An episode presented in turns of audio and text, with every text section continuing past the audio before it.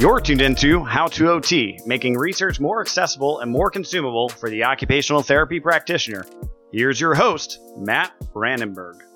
Today on How to OT, we speak with Dr. Ben Philip about connecting neuroscience to people's lives and the level of disability that they experience due to a brain or nerve injury. We also discuss the implications of handedness in therapeutic interventions, as well as some other important neuroscience principles that you can apply to your practice.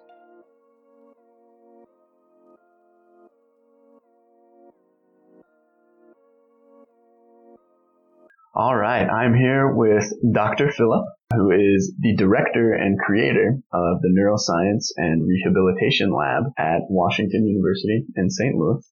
He is also a member of the Society for Neuroscience, the Neural Control of Movement Society, the American Congress of Rehabilitation Medicine, and the Society for Neurorehabilitation.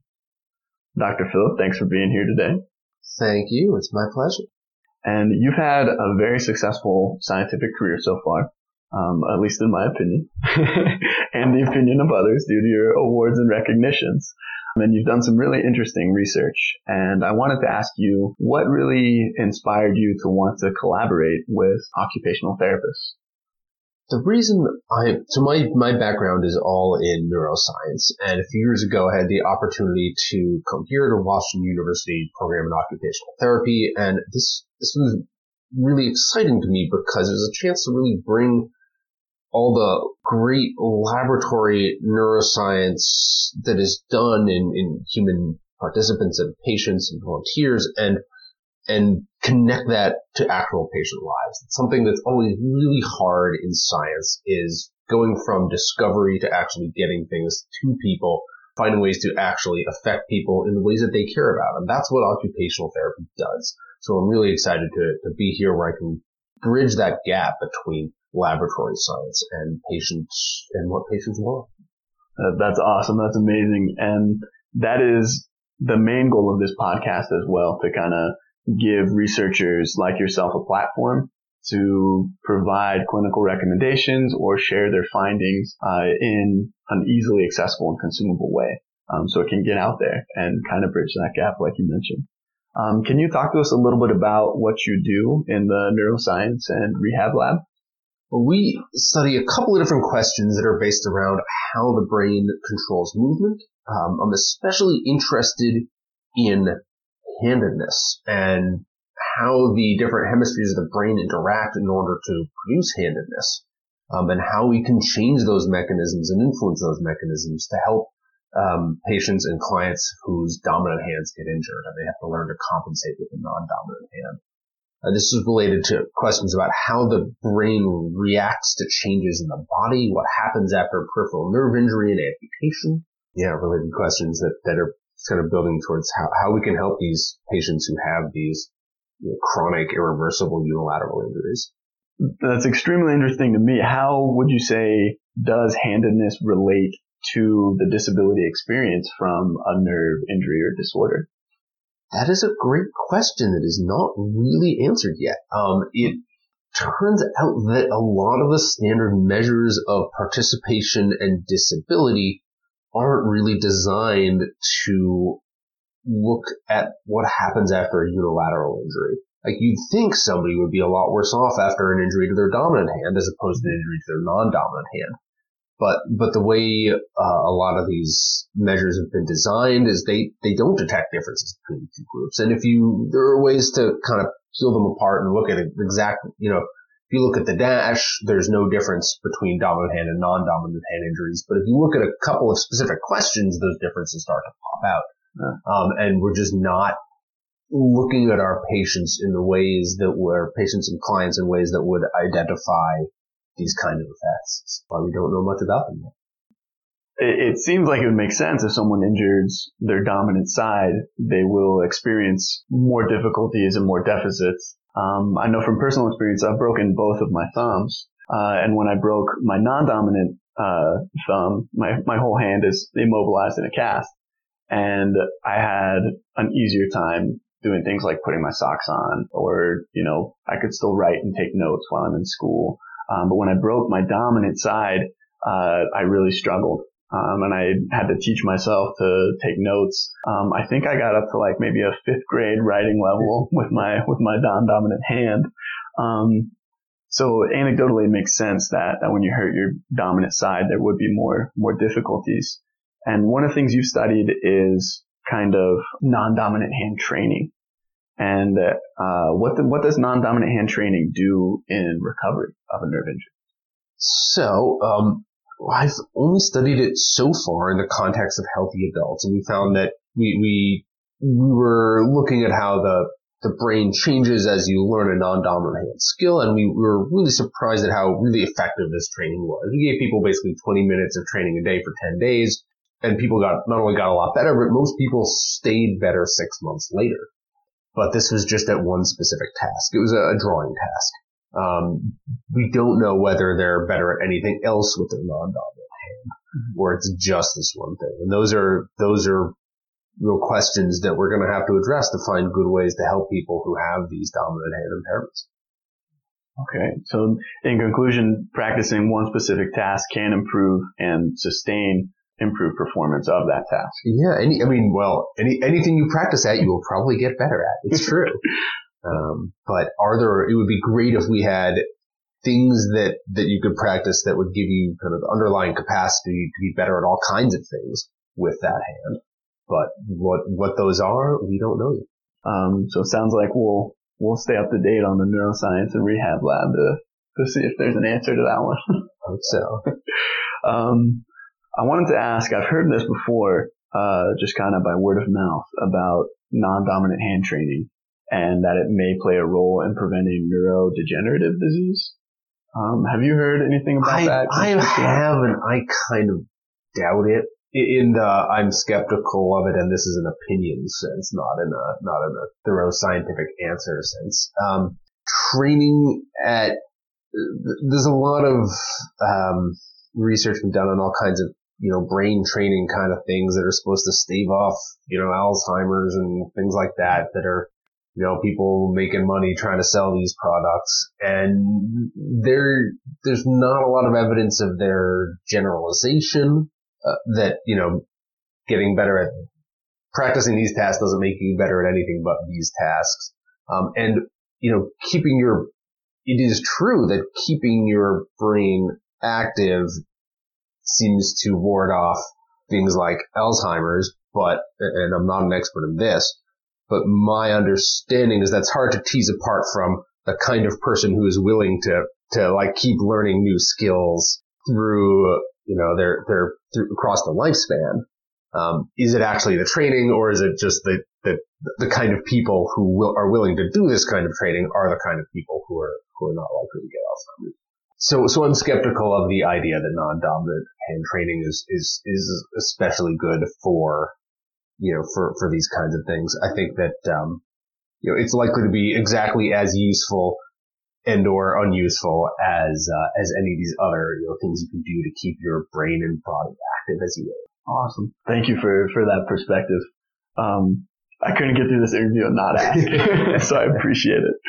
And kind of back to, to non-dominant hand training specifically, you found in certain studies that with training, speed, quality, and control in drawing with the non-dominant hand can achieve levels comparable with the dominant hand. So people can get almost as good. Um, what would you say that finding teaches us about the brain?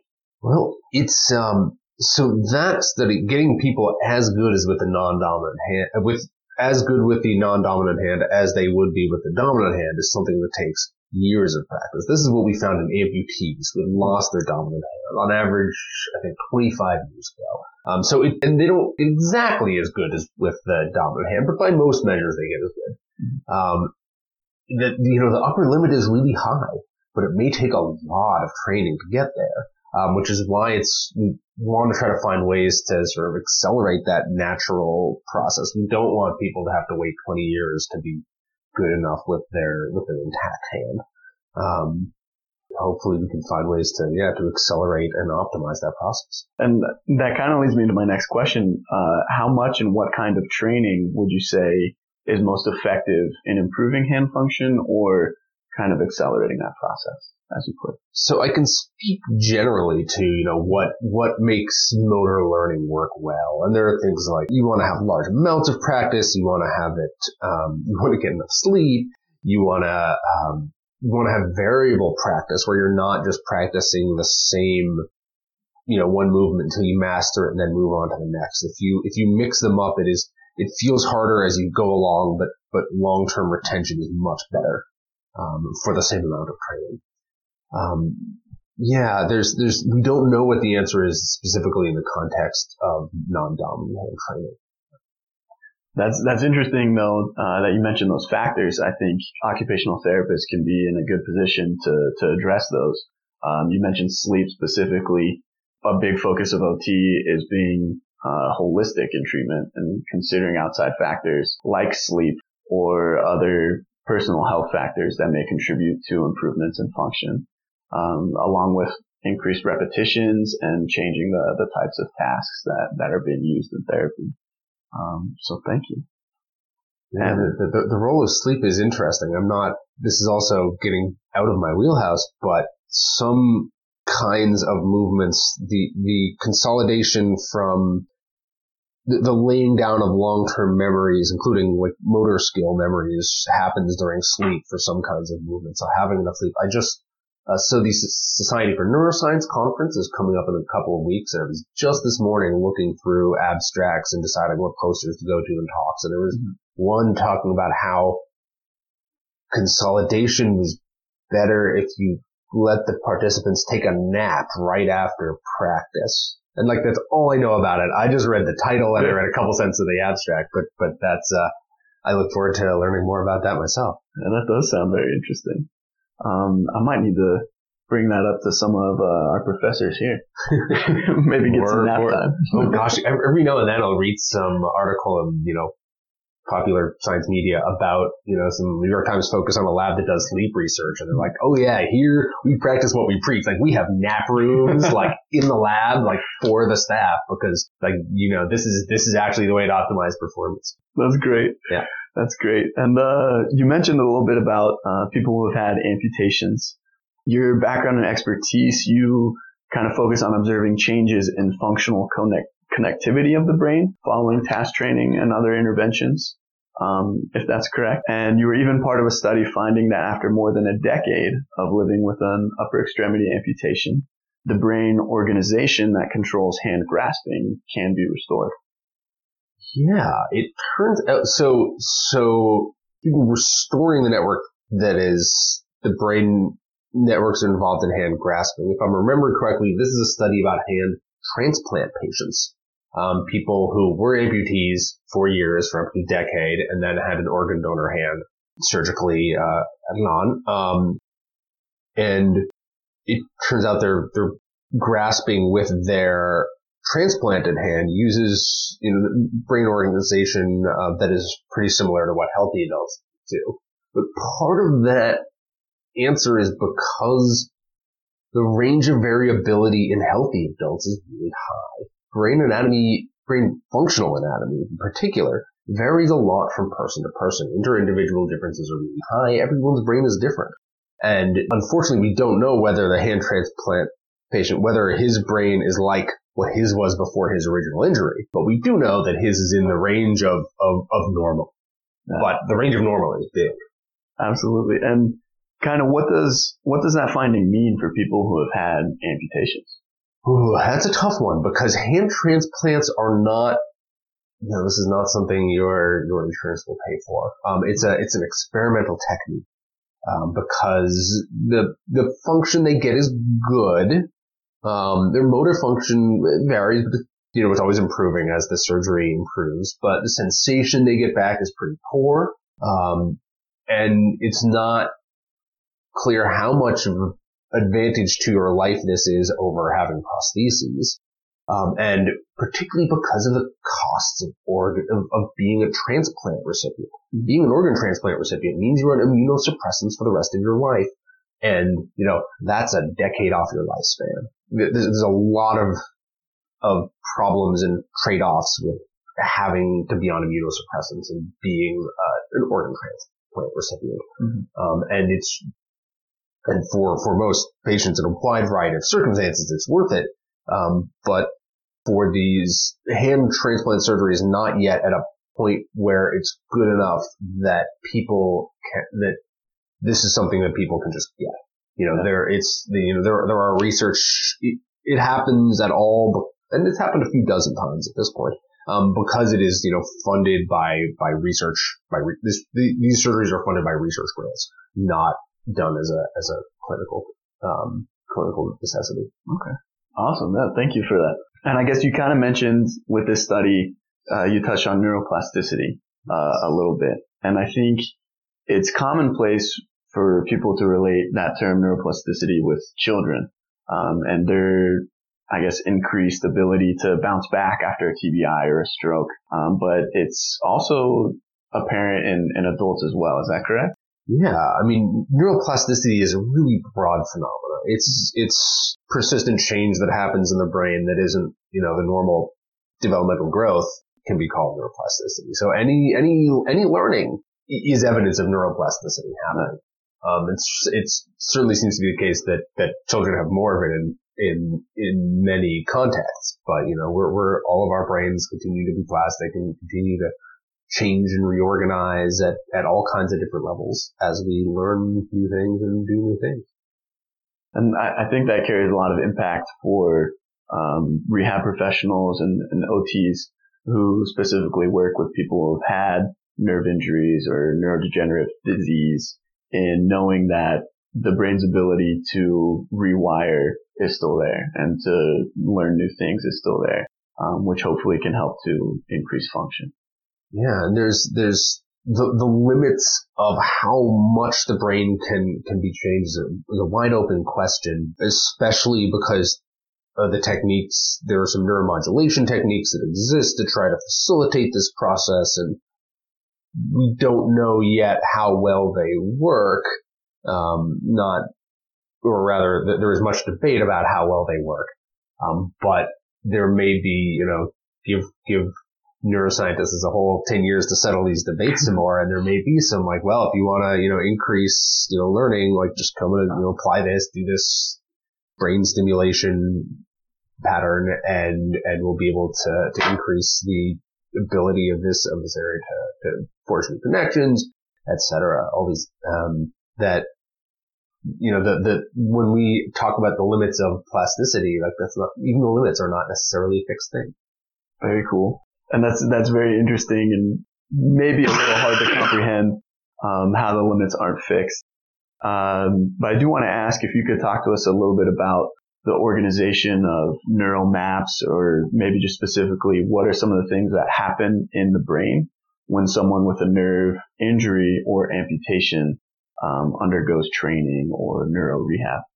This is a great question because there are some common wisdoms in the field that are more recent information proves incorrect. So there, there is a story about, about amputations, which is that when you lose, say, your, your arm, the area of your brain that used to control your arm starts being connected instead to, it's going to be your face because the face is the, is a, is a, on the cortex is an adjacent part of your body and might respond to face sensation and that mismatch between between the, the type of sensation you're receiving and the type of sensation you're you're expecting caught can cause phantom pain and phantom sensation. Uh, and this change is sometimes referred to in the context of maladaptive plasticity, which is just cortical plasticity that's you know making your life worse.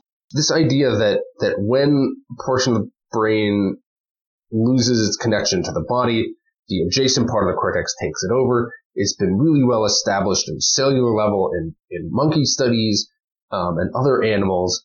But the problem is th- there's just not a lot of evidence for that actually happening at a functional level in humans. And we don't see these amputees, we don't see the deafferented part of the brain, part of the brain that's lost sensory connection from the body, responding to sensation on the on the face in the way that this this classic story suggests. Instead, it actually seems to respond more to the opposite hand. that whole sort of story of of the adjacent brain area taking over, it sort of underlies a lot of people's understanding about how phantom uh, phantom pain and phantom sensation work. Um, and I think that that underlying process just isn't doesn't seem to be happening. We don't yet know what is causing phantom pain and sensation. The, the theory that I favor is that phantom pain and sensation are mechanisms to maintain the original cortical representation and prevent it from changing, um, prevent it from losing the representation of the of the missing of the missing hand. So let's um, particularly work out of Tamar Makin's lab uh, in the UK, talking about that, and, and I have a study from my postdoctoral work that we're that is uh, uh, hopefully will be published soon, talking about this in the in the sensory system, some of this data that I just described. That's fascinating. Yeah, thank you. And specific to, to phantom pain, uh, I've heard from hand therapists and occupational therapists uh, that mirror therapy can be used. Um, and kind of what you said about how sensation from the lost limb can sometimes be reflected in the opposite limb. Uh, what does that suggest about mirror therapy or that relationship? Yeah, mirror therapy is great you know, like most new discoveries, its initial its initial effectiveness was very overhyped, but it does seem to be real and effective in in many cases, and you know, it has no side effects, so great. You know, definitely, it, it's a great therapy. Um, the the why exactly it works is really hard to say because this is one where the theory was that this brain area was getting this mismatched sensation from other parts of the body. And by, by creating this, this mirror setup where, where motor, your motor commands to your hand, um, become aligned with the sensory experience of movement of your hand in the, in the natural ways is going to reduce the, the phantom sensations caused by the cortical remapping, except that's the cortical remapping that doesn't actually happen. So that's not why it's hap- why why phantom uh, why mirror therapy works, and it's not 100 percent clear why it works. Mm-hmm. Um, I, I, think that certainly think it's possible that these interhemispheric connections, the opposite side of the brain, sensation from the opposite hand, affecting the other the the uh, the the part of the the disconnected part of the brain, could be contributing to to why exactly mirror therapy works. And I guess I wanted to ask you because you are so knowledgeable on this topic.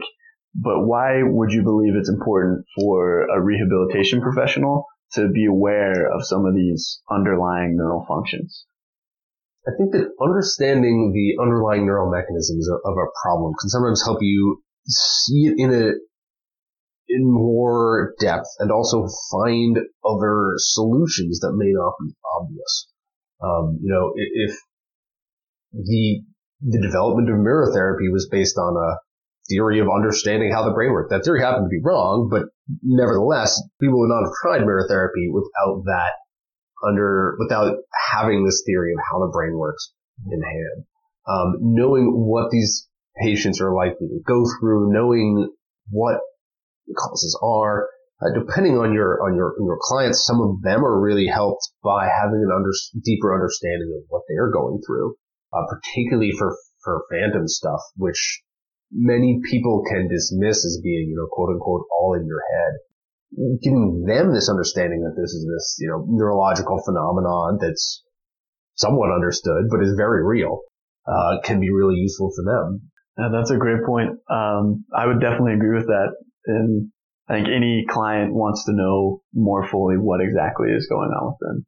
And if a therapist or anyone that they're working with can provide that information, that's going to give them some level of comfort. For, for, you know, for most human beings, the worst, the worst thing of all is really helplessness and anything you can do to give them a sense of, of, of control. And for some people, knowledge will do that. You have a review on cortical plasticity, uh, in rehab for upper extremity peripheral nerve injury coming out, I think next year. Um, yeah, it's, it's, apparently it's coming out this, this fall, but I only just learned that. Um, Very yes. cool. Uh, what what did you find in uh, completing this review? So uh, did this with uh, one of our students here at uh, WashU, Patrick Zink, um, and we found that th- there's not a lot of research that's really been done in peripheral nerve injury rehabilitation. Um, people don't seem to study it very much. Um, a lot of this stuff on unilateral injuries is in stroke, and some of it's in amputees, and and there's not a lot in there. But there's there's a handful of rehabilitation methods that use cortical plasticity to try to, to to try to help out these clients. And we were able to connect, like, okay, what what is what are the main mechanisms of cortical plasticity that are happening. There's you know, maybe about four of them. Which therapies are using which of these mechanisms, and therefore which of the, and which of these mechanisms are really more well understood and, and reliable and, and well demonstrated, as opposed to just kind of theories that we that may or may not be true. And really, and we're able to to give a sense of like, okay, of these seven-ish therapies that are out there, like which ones are actually based more based on a sound theoretical understanding of how the brain changes after injuries in the body and which ones are less so. Very interesting. That sounds like it can be very informative and helpful to any rehab professional or anyone interested in this topic. Yeah, we, have it's going to be coming out in uh, uh, AJOT, Journal of Occupational Therapy. So we hope that it is meant to be something that is a, a quick review for clinicians, for therapists to, to understand what might be useful in their practice. Awesome. Yeah. And then could you maybe tell us some of the therapies that you found were uh, most based in theory and um, are a, are a good fit? Yeah, I was uh, just pulled up a figure here to make sure I got it right about which are the more and less justified forms of therapy that are that are available for, for patients with peripheral nerve injury we really found that that a lot of the the well justified stuff was the was a lot of more traditional stuff. You get uh, traditional sensory re-education and activity-based sensory, sensory re-education. These are, and at the, the other end of the spectrum, the one we really don't recommend is, uh, there's selective deafferentation strategies where, where, where you temporarily um, reduce sensation, you know, with could be done with with anesthetics or, or, or nerve blocks or um, things like that. These are these are based on the theory that that when part of the brain loses sensation, adjacent parts expand and become more sensitive, which, as I've said elsewhere, doesn't seem to be the case at a functional level in humans. And you know things in the middle, you get you get um, things like mental motor imagery, which imagining movements in a seems to be like a low grade version of motor commands in the brain. They're, it's like a partial motor command in the brain, but it really is using some of the same, same brain mechanisms as real motor commands. So these have value for, for influencing the brain in the same way that, that practice would, except of course you can imagine a lot of things you can't physically do um, especially for somebody with injuries. And mirror mirror visual feedback also comes down pretty, you know, kind of in the middle. Like you don't really know why this is happening, but it also involves. It doesn't just rely on this, you know, adjacent parts of the brain taking over. Part other other mechanisms are supposed to be involved also. And again, that article, the review, I mean, sounds like it's going to be very informational and helpful for practitioners who want to make sure their interventions are based in evidence and supported by theory. I certainly hope so. I appreciate it. Do you maybe have a, a, clinical example or a story you'd like to share from one of your studies where you saw a positive outcome? One of my favorite um, stories of really seeing how how a, a client's larger perspective really mattered for more than the the biological facts for their life. Um, when doing these these studies of hand transplants, we also looked at hand replants, which were patients who um, who, who had an amputation, but you know they they they got their arm, they were able to surgically retach it within you know 12, 24 hours, whatever mm-hmm. time span they needed. Um, and and these people are much more functional than the they're somewhat more more functional than the hand transplant patients, but of course they don't have to have all the uh, immunosuppressant stuff because it's their arm. So they're it's much it's a very good outcome if you can get it. And there was one patient who we we brought in and he was cheerful and he's telling jokes about what uh, the EMTs when he's in the ambulance and you know picking up his arm off the floor before the dogs would get it and things like that. yeah, um, power saws in your garage, man. Be careful with those things. I'm just saying. Um, it's a good warning would, to our yeah. listeners. Oh yeah, that and fireworks. Man, do not light fireworks by hand. But this this particular patient, he was, you know, we asked, oh, does he have any pain? He's like, no, I feel great. Um, he's like, well, great. Like, here's the the pain survey that we have, so that we can get lots of detail, you know, about this. But you know, I guess it'll be easy if you don't have any pain. And I'll be like, no, I don't have any pain. It's easy. And his wife is helping with it. He's like, well, see, this form asks about like burning. Like, do you experience any burning? He's like, oh yeah, we get the burning sensation sometimes. Like, how about any like grinding sensation? Like, yeah, I get the grinding sometimes. And, and, and every, they weren't very high on the pain scale, but if you actually ask them specific questions about like the sensations that, that most people would call painful, like he, he's got those. He's got them at a, at a moderate amount. It's like, oh, but I, but it's not pain. Like that's that's the that's the feeling that my arm is still there it, all these it's a great example of the of of how context matters so much for the experience of pain where where this guy because he was the right kind of person who had the right kind of attitude about this these all these sensations that that these nociceptive sensations that that could be contribute to pain were, were for him is positive signs and and he sort of thought himself as not having any pain at all. That's really interesting. Um, it's amazing how everyone has a different level of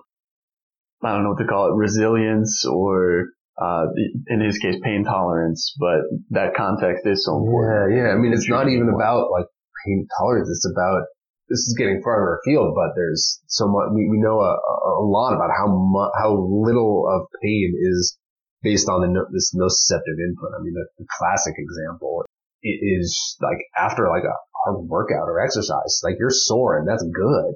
Uh, like, but that same amount of like that that amount of pain in that same amount of nociceptive input in another context would be painful and bad. But after a workout, like you're you're happy to have that. That feels good. Um, these are what makes pay, the experience of pain is so much so much more than just the the sensation. Absolutely. I think that's an important thing to consider for for therapists working with uh, this population as well. Um, context and, and everything that goes into the experience of pain. One question I like to ask all our guests, I call it, I like to call it the golden nugget segment. Um, so if you could say something to rehabilitation professionals to stress the importance of the relationship between the brain and function, what would you say? What is your golden nugget? Golden nugget that I would like to give therapists is that handedness is more complicated than is. And as you think about, about people who have injuries to, to one or, or other impairments to one hand or another, um, really trying to understand how they, how they use those hands in their, in their daily life, how that varies I can go on for 20 minutes about how left-handers are not in fact mirror images of right-handers. Um, there, there are multiple asymmetries in the brain, in the motor system in the brain, some of which are handedness related and some of which are not. And it is this complex phenomenon that's not all that well understood.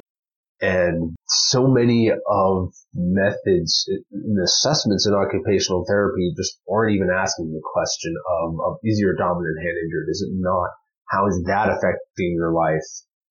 And that's something, you know, assess, or current assessments aren't looking for and to really be able to, to get into these, these patient, these clients' lives, like that's something to keep an eye on. Absolutely. I would agree completely. Thank you so much. I think that's a valuable golden nugget. Thank you for your research. Thank you for your time. Thank you so much for having me on, Matt. Yeah, of course. It was my pleasure. Pleasure to be here. Thanks for listening to How to OT. Tune in next time for another episode where we bring accessible and consumable research straight to you. I'm on vacation. If you don't like your life, then you should go and change it. Hey, hey, hey. I'm on vacation every single day because I love my occupation. I'm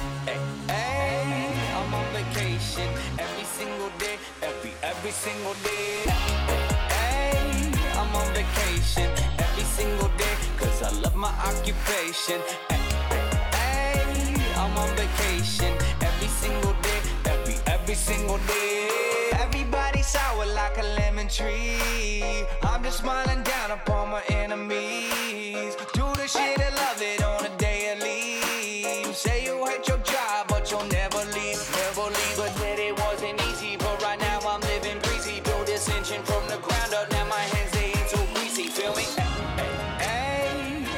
Vacation. Illuminate my future bright, so thankful for everything. Rejuvenating my inner light as I work hard for all I need. Open arms, embracing life and all the which you gave to me. Hard work, it pays off. I'm happy now, it's paying me. Close my eyes, sometimes I feel as if I float away. I love life I live and enjoy the ride